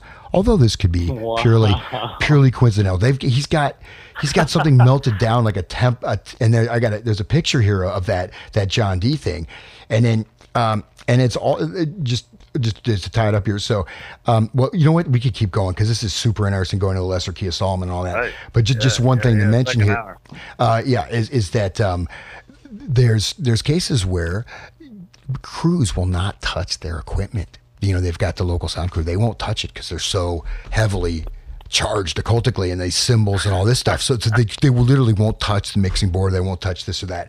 Um, so so it's it, so I, I don't think that we're really making a stretch. I mean, well, not we're not making a stretch. He's he's he's saying it. No. In fact, his this, this is you know even a much more detailed description. And again, each one of these things, you know, in you know in in Nokian, right. so these are and there's have you seen? He's got these. Uh, I think they look like either electronic drum pads or practice pads, and these are completely inscribed with Enochian text all around them on these. Uh, right. Yeah. So super interesting. But um, do you want to say anything just here to, before we close out here, the first first segment? Um, I guess uh, just if anybody has any more information that they want to add, uh, or if you want to uh, send me any message or whatever, you tell me you hate me because you don't you don't think I'm saying the proper thing, ruining it for your your favorite band, whatever uh, send me an email. It's my name, S E A N M C C A N N, at live.com, L I V E.com. And uh, I appreciate anybody's, uh, you know, words or uh, I just, you know, it's good to connect with people, other people that think about this type of thing. And um, I'm happy to speak with you. Uh, I'd, I'd say you're the, the best person to talk about this subject, and I appreciate it. Sure. Yeah. No. Thanks for uh, thanks for doing it. It's it's definitely interesting, and uh, if, you know I'm super busy here. I got to run and do a get ready for these concerts, but um, yeah, it's uh, it's definitely interesting. And I just want to say this: I don't I don't think no I I know you cannot debate whether or not they're doing this. It's it's there they're admitting it and you can't you can't help but see it but what the diff the distinction again i want to stress this is that you're going to be hard pressed to find I don't really know of any other group that does you know there'll be embedded stuff in bands. They may you know put stuff through but to have this level of ritual working from the minutia from the snare drum play, play, placement to you know the smallest little detail to the largest aspect right. of the whole experience being directly linked to this stuff and we can go into the babylon working and all this stuff. So this is high occult. I mean every drum uh, he has weighs 93 pounds. 93, exactly. yeah. And it's like brass like colored like gold you know? It's amazing. Like it's the shining sun. And if you're at his concerts, if you're at a Tool show, when they set up the drums, they have like a cloak over it, and they reveal the drum set, and the entire crowd cheers for like five minutes just for the drums. Like there's nobody else on stage. They're cheering for the drum set itself. The drum set is I like mean, I never seen that. I've never seen that. it's like a living being or something. Yes, and like only at a Tool show, like nowhere else. Like at every and and every show that I've been to, they it always happens. Like they worship that drum set. It's amazing. Yeah. Oh, go ahead. Yeah. Yeah, well, no, it, it's it's it's it's definitely really interesting. Um, and, and then again, you know, these are there's certain things you can use for types of energy. But well, you know, I you know, welcome to the you know, if you want to step into the uh, the hypercube and just be permanently trapped. Go for it. Support tool. No, I, I, because I, but anyways, all right. Well, Sean, thank you so much, and then we will we will connect again soon here, and we'll uh, we'll we'll do the second uh, second portion of this. Okay, that's great. Uh, uh, it's been my pleasure. All right, take care.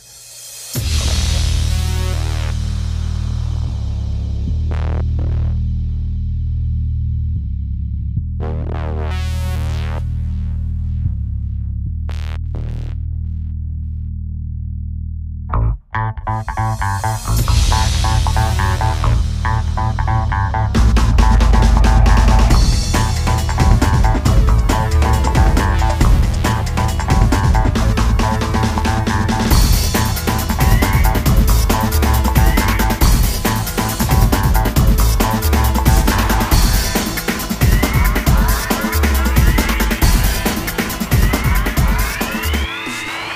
right. So I'm going to go ahead and play a 15 minute little excerpt from Mark Passio talking about the hypercube symbolism. I thought it was quite interesting, and he goes into a lot of detail. And Mark was, uh, I don't know him personally, but Sean does. And Mark said, no problem, go ahead and use it. So uh, thanks, Mark. We're going to go ahead and play this clip because I think it's uh, pretty relevant, pretty interesting. And by the way, I just made that music up on the fly right now. Go buy it. Just kidding. That's how easy it is, right? But anyways, here is Mark Passio talking about the hypercube the end of symbols. this.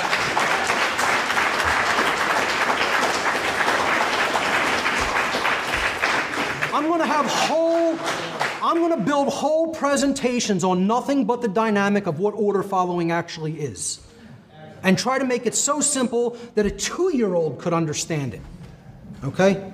So the next piece of symbolism is the hypercube. I think this is the last piece of symbolism. Uh, how are we doing on time? I think I'm way ahead uh, in this section. Oh, oh, great. I'm right on time then. Beautiful. Okay. Uh, uh, so right now it's uh, um, 4.30? Yes. Perfect.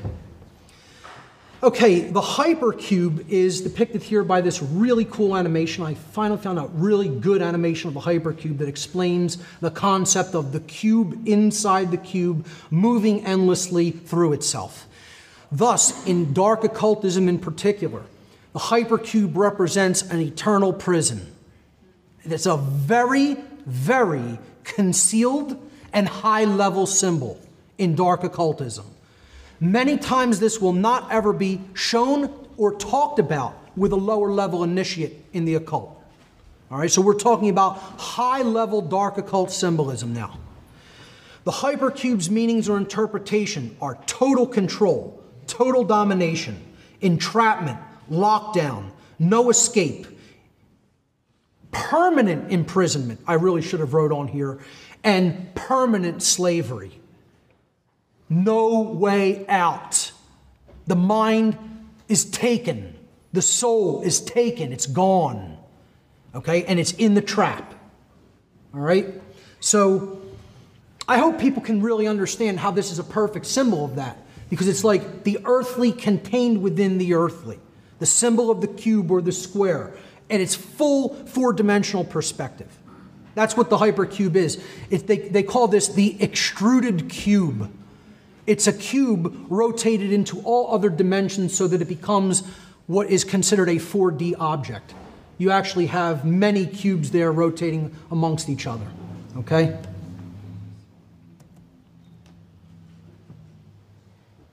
And again, what it represents is dimensionality or densities. If you look at the dot as having no dimension, as just a single uh, point in space time, it has no depth, width, height, anything. That would be 0D. If we extrude that, if we pull that through one dimension, that becomes a one dimensional object or a line. If we then extrude the 1D object, it can become a plane. And now we have a two dimensional object, a plane, a square, etc. Then if we take that and we extrude the square, we have a square here and we extrude that through another dimension, we get a three dimensional object or a cube. Now, what if we were to take the cube and extrude it and pull it through another dimension of space, which is very difficult for our three dimensional brains to even extrapolate? What it would actually somewhat look like visually is the hypercube, or what's known as the tesseract in mathematics. That is a four dimensional cube, a 4D space cube.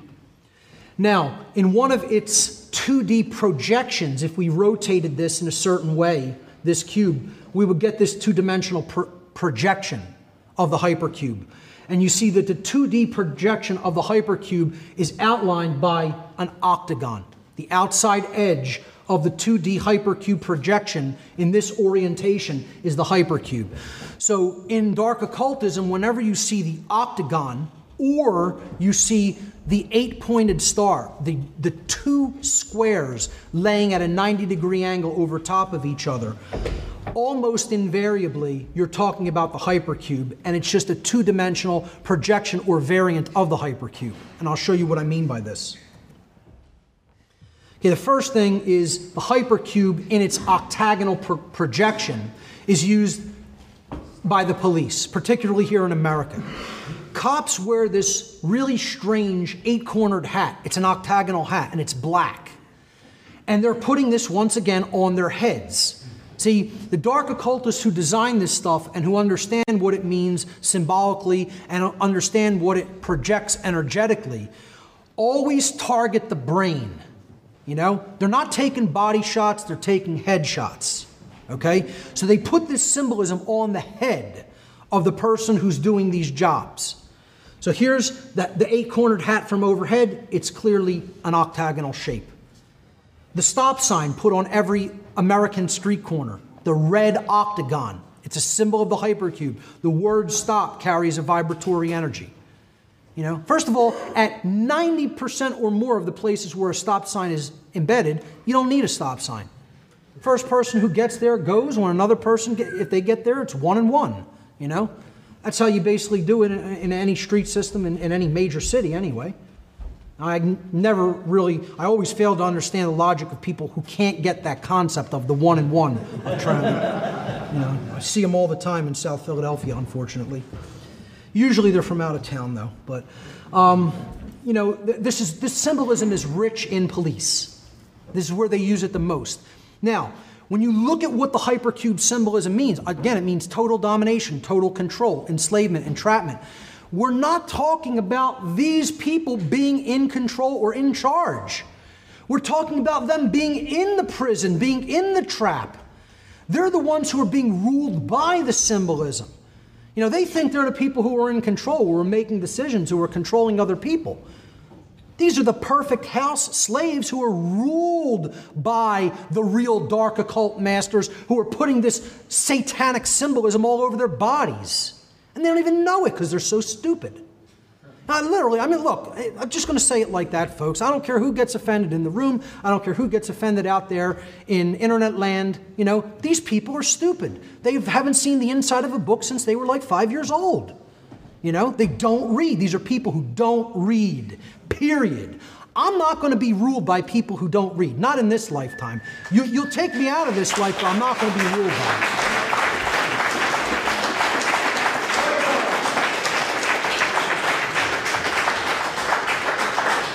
And, you know, secondly, even if they did have some book knowledge, there's still no common sense there. It may be all intellect. Doesn't make a difference. It's, if it's not balanced by heart knowledge, it's not real intelligence. If it's not balanced by the knowledge of common sense of the difference between right and wrong behavior, it's not real intelligence. It's only intellect, which, you know, that will get you destruction every time when it's not balanced with the sacred feminine. So, you know, here's the Sussex police emblem one square, two squares. Again, that's another projection of the octagon or the hypercube because look at the enclosed space. The enclosed space is the octagon. Okay? So two squares overlapping each other always in occult symbolism means total control. We control it all, including the mind. There's no escape. Okay? The hypercube is the enclosed space. And where is it? On the head, once again. As the badge on the third, you know, the uh, third eye location, or actually above that on the crown. And, you know, let's combine that with the checkerboard floor of the house, why don't we? You know, we have a nice one two punch there to mock our house slave. And these people don't even care about themselves enough to know that they're house slaves. Hey, half the time you can't offend somebody with that phrase because they're so stupid they don't even understand the historical connotation of what a house slave meant. That's really sad. That somebody can't, you can't look them in the face, call them a house slave, and have them get offended. They're not intelligent enough to be offended by that phrase. You know, that, that's about as sad as it gets.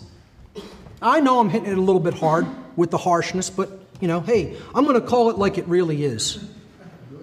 So, you know, here's, um, here's some more hypercube symbolism on the so called Medal of Valor. You know, you have so much valor for following orders. There it is, the double square with the inverted pentagram, with the goddess in the middle of the inverted pentagram. And in a moment, I'm going to show you the goddess in the middle of the octagon and the double square. right here not too far from here. You know, Special Forces Army. Oh, the, I'm sorry, the very badge itself was surrounded by the octagonal shape. Oh, and then we have the, don't forget the trapezoid around it, which represents the truncated pyramid without the light. You know, you want, could it get any more satanic? I, I don't know, you know. I was a priest in the Church of Satan, and I'm telling you, that's more satanic than any emblem I ever wore. You know? around Fort Knox, enclosing the gold, symbolically the alchemical gold. You know, it's the gold bars that are no longer there, but you know, we're going to enclose the whole place in the octagon. Again, it represents security, lockdown, etc. The octagon is the fighting ring of, you know, extreme fighting, where, you know, the maximum damage to the human brain happens. Hey, you know, say what you will about the martial arts, eh, full contact stuff that can actually have damage to the brain, I feel is like ma- masculine posturing.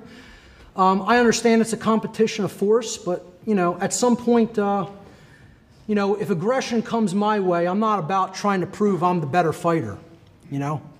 At, at that point, if it's about your freedom and your life, it's about taking the other person out. That's it. And it's not about, it's not about proving anything to anybody. You know? It's about at that point, am I the better shot than you? You know, so it's used in, um, in uh, security systems constantly. It's one, probably the main or only shape that's ever used in security systems anymore. Because that, you know, they use that archetypal symbol of the octagon or hypercube to represent that total lockdown. Now, very close to here in Manchester, just in Hartford, this is the Hartford City Hall. It's a huge phallic symbol underneath that huge phallic dome in this temple. And I'm telling you, it is an elaborate, ornate temple, this place, if you've never been to it. Art took Barb and I there yesterday for a little tour, and the architecture is impressive. Okay, it's, be- it's beautiful. But when you step into it, you realize you're in a satanic temple.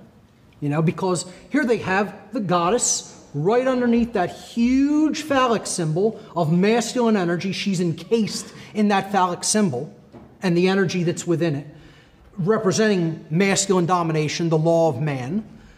And what do we have down at the bottom there, folks? The double square surrounding the goddess's platform. Yep. There it is taken from above. You have the sun and the moon in, encompassed in her base there, and she's standing on that pedestal, and the double square surrounding her. I couldn't obviously reach out far enough to get it directly overhead, so it's slightly skewed, but you can clearly see the two squares. And then this is if you go right to her feet and you point your camera up, you're looking at the dome, look at the shape of the dome, the octagon, right above her head. I'll take it back so you can see that. There's the double square. Right above the goddess's head as you're standing at her feet in this temple that is the main, uh, you know, the main iconography from the outside is a huge phallic dome. Then that is the underneath side. That is the top of that phallic dome. She's standing right underneath it. And if you actually look up from the bottom at her feet, it's an octagon right above her head. So she's she's surrounded by the octagon, octagon bottom and top. But there's nothing to that. It's just, you know, it all just worked out that way because of the architecture. No, they didn't plan any of the architecture for this building or hire some of the best, you know, stonemasons and stoneworkers probably in this whole region of the country. No, it's all just accidental. They happened to put the goddess there. They happened to put the double square around her. They happened to put her inside of a big phallic symbol. They happened to put the octagon directly over her head. All just happened that way. That's called coincidence theory at its finest.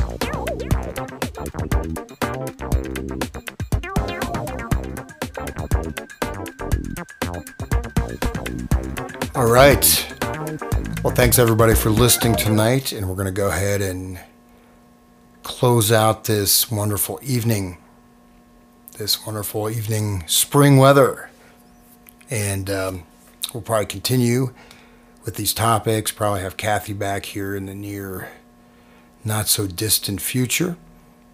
And just want to wish everyone the best. Appreciate any support. HansLeder at hotmail.com.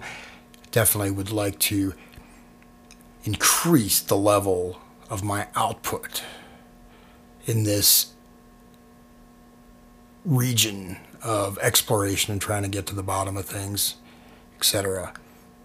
And I do have to eat.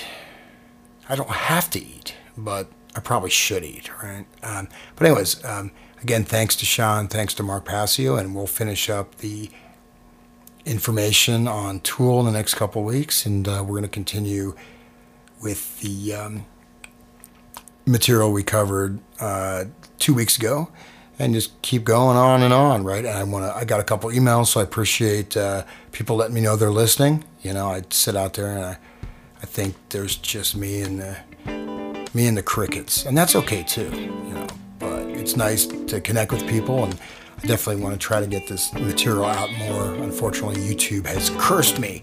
But, anyways, uh, wish everybody all the best and enjoy the rest of your week and have a wonderful Memorial Day and all those pleasant things that make up the enjoyment of a well balanced life. All right. Well, good night, everybody, and see you next week.